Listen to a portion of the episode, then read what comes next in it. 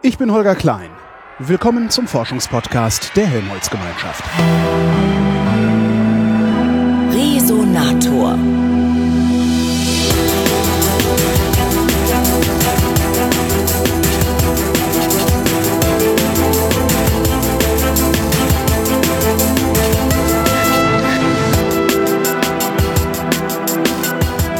Mal wieder am Institut für Plasmaphysik, aber diesmal nicht in Garching, sondern in Greifswald. Da wird nämlich unsere neue Fusionsmaschine Wendelstein 7X gebaut. Und wie ich so mit Thomas Klinger fertig geredet habe und frage, haben wir irgendwas vergessen? Und er sagt, nee. Da fällt mir auf, und wir wissen, dass es zwei Prinzipien gibt, nach denen man solche Fusionsmaschinen bauen kann. Da fällt mir auf, ich habe den Unterschied zwischen den beiden Prinzipien eigentlich noch gar nicht so wirklich verstanden gehabt. Da habe ich den Rekorder einfach nochmal angeworfen und gefragt. Der Wendelstein 7X ist ein äh, Stellarator. Jetzt gibt es noch ein anderes Design für solche Maschinen, das ist Tokamak. Ja. Wie unterscheiden die sich voneinander? Ähm, die unterscheiden sich in, der, in einem feinen, aber wichtigen Unterschied in der Erzeugung des Magnetfeldes. Es geht ja alles bei uns um die Magnetfelder. Ja. Nicht, Das ist, da, da steckt die ganze Intelligenz drin in den Magnetfeldern. Ähm, Alles andere ist trivial schon? Nee, ist auch nicht trivial, aber die konzeptionelle Intelligenz steckt in den Magnetfeldern. Okay. Nicht? Also das ist einfach, also ohne das richtige Magnetfeld kann man einfach nach Hause gehen. Ähm, okay, was ist dieser feine Unterschied? Ähm, ich fange mal beim Tokamak an. Der Tokamak beginnt mit einem sehr einfachen Magnetfeld und zwar mit einem einfach reifenförmigen Magnetfeld. Mhm. Hm? Das hatten wir ja schon vorhin. Nicht, also dieser Ring, nicht dieser Treckerreifen. Treckerreifen. Ja, Treckerreifen. Ja. Und genauso ist das Magnetfeld geformt, wie ein Treckerreifen. Aha. Das kann man mit Ebenen, Spulen, die man so im Kreis anordnet, kann das jeder machen, kann jeder sich zu Hause ein solches Feld erzeugen. Ich kann mir eine eigene Fusionsmaschine bauen?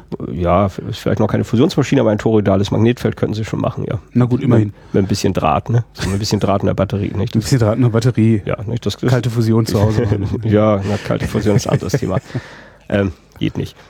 Ähm, okay, äh, das heißt also, Sie beginnen mit einem solchen, solchen äh, reifenförmigen Magnetfeld. Wenn man jetzt ein klein bisschen Mathematik macht, stellt man gleich fest, ähm, dass die geladenen Teilchen in einem solchen reifenförmigen Magnetfeld nicht verbleiben. Hm?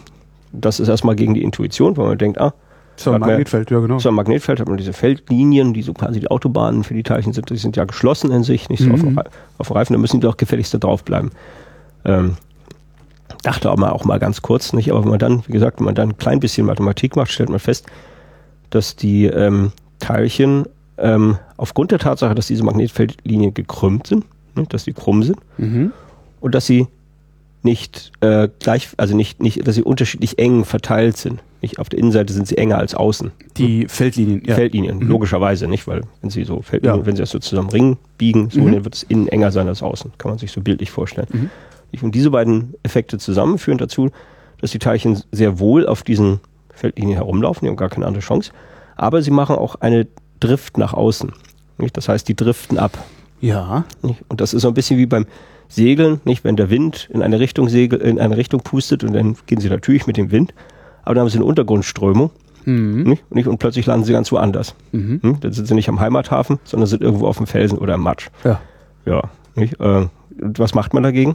Beim Segeln, man steuert, man nimmt diese Drift, man, äh, äh, also man kennt die, nicht? Man rechnet sie in seine Kurswahl ein Ja. und steuert leicht dagegen. Hm? Das heißt, nimmt die Nase, nimmt die Nase etwas, nicht etwas in die andere Richtung, sodass man diese Drift wieder kompensiert. Aber wie machen Sie das in diesem Treckerreifen? Also Ja, in dem, diesem in dem Magnetfeld, nicht? Also jetzt Analogie wieder beiseite gelegt. Ja. Nicht? So, äh, jetzt sind wir wieder beim Treckerreifen, beim Magnetfeld. Da machen sie das, indem sie diese Magnetfeldlinien verdrillen, indem sie die verdrehen, in sich verdrehen. Hm? Und zwar, wenn sie so im Umlauf, nicht um diesen Mhm. Torus herum, dann verdrehen sie die. Ja, wie so eine nicht? Käsestange. Ja, ja, genau, wie diese Käsestange, so nicht? Das heißt also, bringen da so ein Drill rein.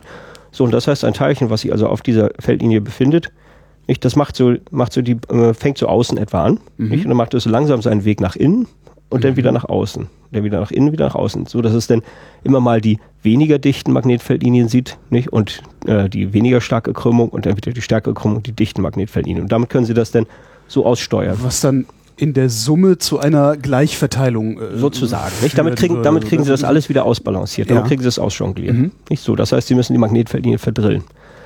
Wie verdrillt man die jetzt? Nicht? Kann man nicht einfach mit der Hand nehmen und verdrehen. Ja. Ja, und das, und das ist jetzt, das ist jetzt der wesentliche Witz beim Unterschied Stellarator und äh, Okay. Tokamak. Wie verdrillt man diese Magnetfeldlinien? Der Tokamak verdrillt diese Magnetfeldlinien, indem er in das Plasma selber hinein noch einen starken Strom schickt. Was er kann, weil das Plasma ja, äh, weil da freie Ladungsträger Das ist ein perfekter das Leiter, nicht? Der ist viel besser, Leiter, viel besser der Strom als Gold oder sowas. Ein wu- wunderbarer Leiter. Mhm. Das heißt, Sie können dort einen Strom reinschicken. So, dieser Strom fließt dann auch im Kreis. Ja. Hm, starker elektrischer Strom. Und dieser Strom erzeugt für sich wieder ein Magnetfeld, Ja. hm, was mit dem äußeren Magnetfeld überlagert wird. Und in der Summe ergibt es genau diese Verdrillung. Und das ist die große Kunst beim Tokamak, den Strom so zu platzieren, so zu erzeugen, dass diese Verdrillungsgeschichte, dass die schön funktioniert.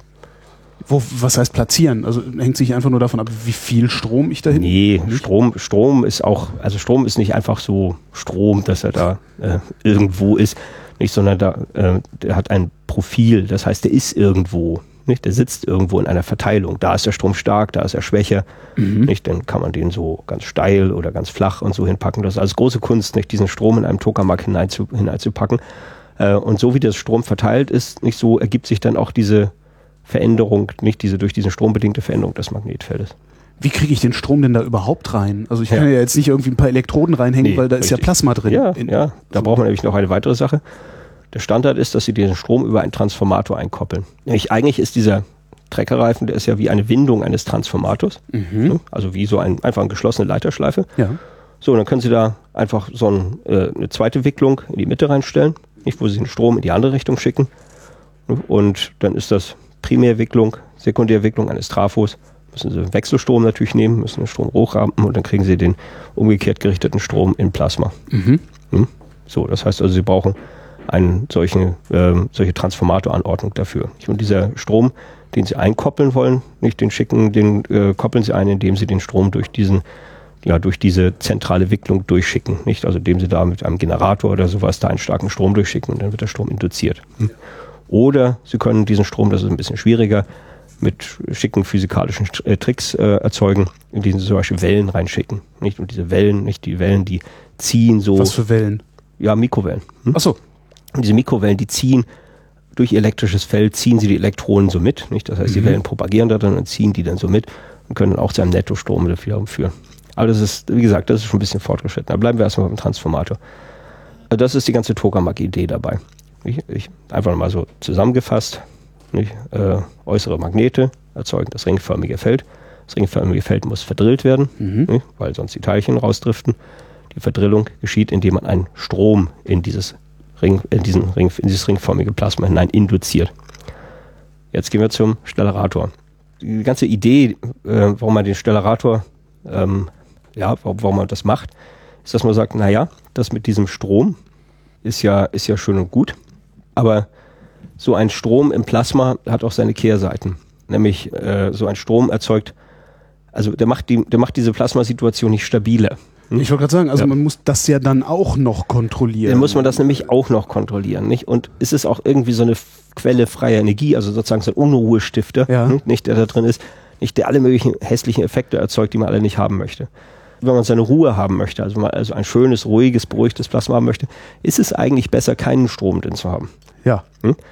Nicht? Das ist so die Grundidee. Lieber keinen Strom drin haben. Nicht? Wie kriegt man denn das jetzt hin? Man muss ja trotzdem die Verdrillung der Magnetfeldlinien hinbekommen. Da, von, da muss man halt von außen verdrillen. Genau, man muss nämlich von außen verdrillen. Und wie macht man das mit dem Stellarator? Indem man anfängt, an den Spulen herumzubiegen. Mhm. Nämlich die Spulen, wenn Sie nur planare Spulen dahin bauen, also nur ebene Spulen, Mhm. dann bleibt das Magnetfeld völlig ringförmig. Ja. Wenn Sie jetzt aber anfangen, in diese ebene Spulen eine nicht ebene Komponente reinzubringen, also sie im Klartext Knick. zu verbiegen, zu knicken, Mhm. hm? nicht, dann ist ja immer eine kleine Komponente, die also von dieser Ebene abweicht, die dann wiederum eine zusätzliche Magnetfeldkomponente reinbringt. Wenn Sie das dann alles schön überlagern, nicht, das heißt an allen Spulen rumknicken, Ja. nicht, also sehr genau überlegt herumknicken, bekommen Sie auch wieder eine Verdrillung. Mhm. Das heißt also, diese Verdrillung der Magnetfeldlinien wird beim Stellarator ausschließlich von den äußeren Spulen vorgenommen. Und es gibt keinen signifikanten Strom im Plasma. Der ist nicht notwendig für diese Aber da bekommen Sie dann wieder das Problem, dass Sie die Verdrillung nicht mehr so richtig justieren können, oder? Weil die ja. ist doch dann durch das Spulendesign festgelegt. Ja, die ist da ist der Tokamak dann wieder überlegen. Ja, die ist, die, die ist, dann statischer. Ja. Die ist sozusagen eingefroren, ja. das Spulensystem. Ja, äh, da hat man beim Tokamak natürlich viel mehr Flexibilität. Hm? Also das heißt, man kann, was ich ja gerade so sagte, nicht kann man da so gucken, wo tut man den Strom hin und sowas, kann man furchtbar viel herumspielen. Ich habe ganz große Freiheiten.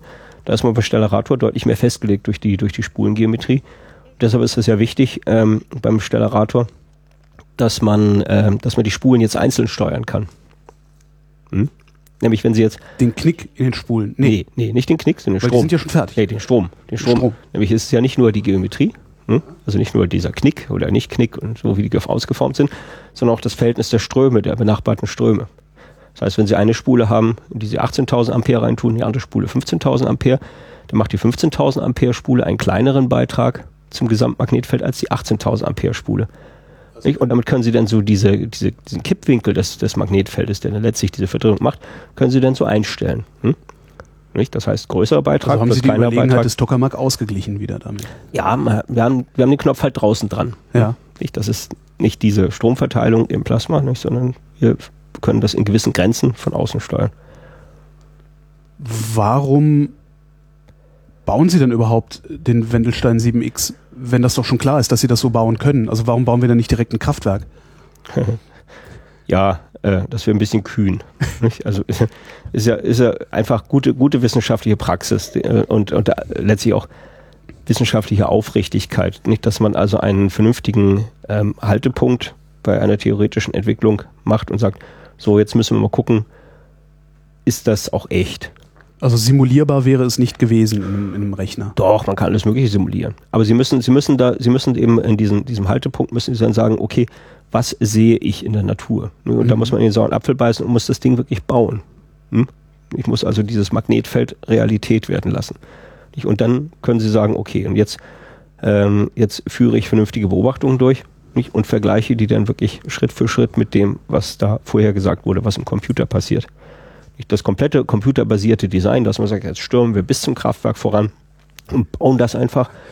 Ähm, das ist ja äh, ist sehr breitschulterig, nicht? Also das könnte man schon tun, nicht? Ja. Aber derjenige, der denn dieses Kraftwerk kaufen würde, den ersten, nicht? Also der hatte schon ein ganz beträchtliches wirtschaftliches Risiko, nicht, dass, dass man da doch was übersehen hat. Also wir müssen in dem Sinne ist also der Bau eines solchen, eines solchen äh, Experimentes, einer solchen experimentellen Maschine, ist ein Beitrag zur Risikominimierung auf dem Weg zu einem kommerziellen Kraftwerk. Abgesehen von, von, von all der Hoffnung, die äh, Sie ja sicherlich auch haben, äh, steht zu befürchten, dass das Magnetfeld nicht gut genug ist? Mit sehr Sorge haben wir uns in der Tat herumgeplagt in der Vergangenheit. Also als wir aufgebaut haben, weil wir ganz schön kämpfen mussten, diese Magnete präzise genug herzustellen, die Mag äh, von der Industrie herstellen zu lassen und auch präzise genug zu montieren. Nicht? Da, wenn die Magnete falsch stehen, nicht wenn die falsch angeordnet sind, dann ist das Magnetfeld schlecht. Ja. Da haben wir uns, haben wir uns schon gesorgt darum, haben natürlich hart daran gearbeitet, diese Toleranzen einzuhalten, ähm, haben das Ganze jetzt vermessen, nicht so mit lasergestützten Methoden nicht komplett alles, das ganze Magnetsystem vermessen, haben das Ganze wieder ausgewertet, wie stehen die Magnete tatsächlich.